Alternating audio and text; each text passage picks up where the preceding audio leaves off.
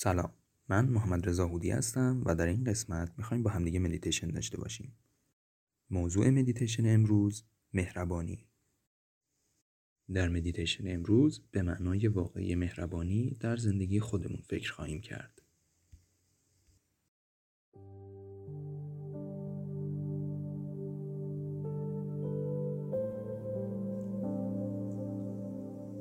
ابتدا خودتون رو در یک موقعیت نشسته و راحت قرار بدید. یا اگر نشستن براتون سخته می‌تونید دراز بکشید. یک نفس عمیق بکشید و در حین بازدم گردن، شانه ها و کمر خودتون رو شل کنید.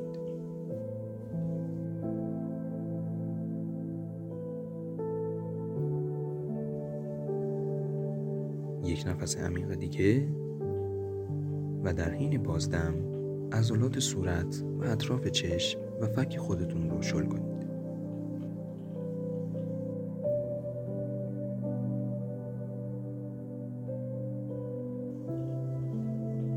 برای نفساتون می‌تونید از تکنیک تنفس 478 استفاده کنید یا می‌تونید ریتم طبیعی نفسهای خودتون رو ادامه بدید. یک نفس عمیق دیگه بکشید و در حین بازدم بیایید خاطراتی که ما رو یاد مهربانی میندازه مرور کنیم.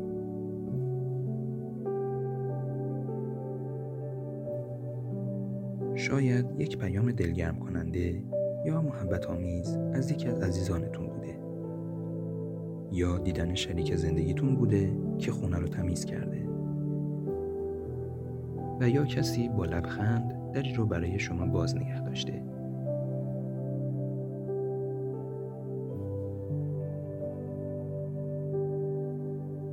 وقتی این لحظه ها رو مرور می کنید حس و حالتون چه تغییری می‌کنه؟ آیا تغییری در ریتم نفساتون به وجود میاره؟ و یا شاید لبخندی رو به لب شما میاره؟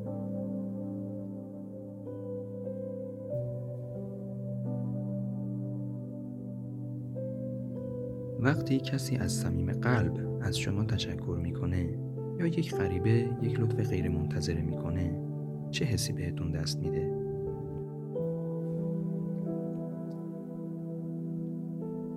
یک نفس عمیق و بلند دیگه بکشید و به آرامی از دهن خارج کنید. یک نفس عمیق دیگه و در حین بازدم به این نکته توجه کنید که چقدر مهربون بودن آسون و بدون هزینه هست. و چه تأثیرات مثبتی می‌تونه توی زندگی خود شما و دیگران داشته باشه.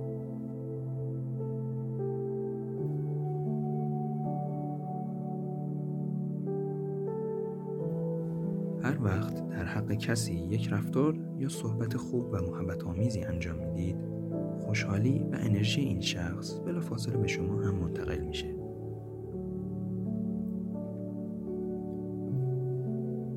هر وقت براتون ممکنه و یا فرصتش پیش میاد رفتار محبت آمیز و مهربانی رو انتخاب کنید. این کار همدلی، مهربانی و شفقت رو وارد زندگی خودتون هم می‌کنه.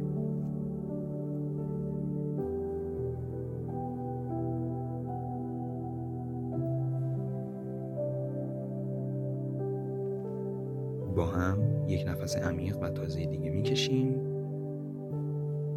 و در حین بازدم توجهتون رو به موقعیتی که کسی در حق شما محبتی کرده جلب کنید.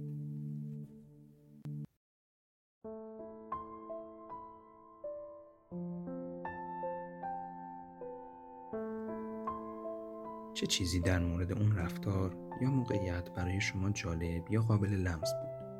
دریافت اون محبت چه حسی براتون داشت؟ بیایید از خودمون بپرسیم چجوری می‌تونیم این حس رو به دیگران القا کنیم تا دیگران هم تشویق بشن که این رفتارهای محبت آمیز رو بیشتر وارد زندگیشون کنن.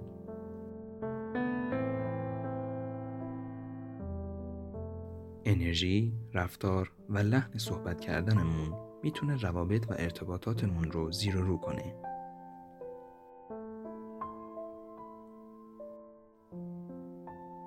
ریتم نفس کشیدنتون رو ادامه بدید.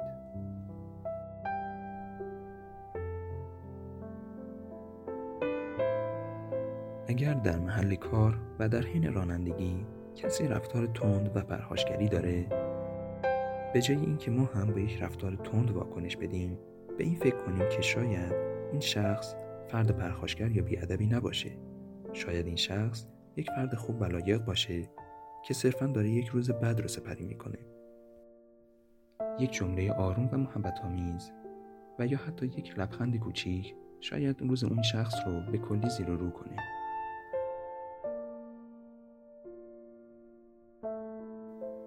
و چی از این زیباتر که ما دلیل القای یک حس خوب و خوشحالی کسی دیگه باشیم.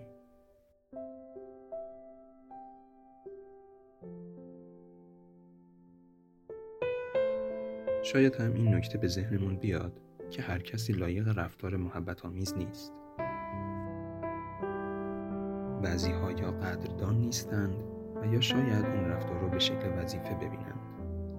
اینکه هر کس با رفتار خوب و محبت آمیز من چه کار می‌کنه به خودش مربوطه. هدف من از این محبت ایجاد حس خوب در خودم هست. من رفتار محبت آمیز خودم رو انجام میدم و اون حس خوب رو تجربه می‌کنم. اگر طرف مقابل من قدردان باشه این حس خوب برای هر دو تشدید میشه. و اگر قدردان نبود من حس خوب خودم رو گرفتم و به مسیر خودم ادامه میدم.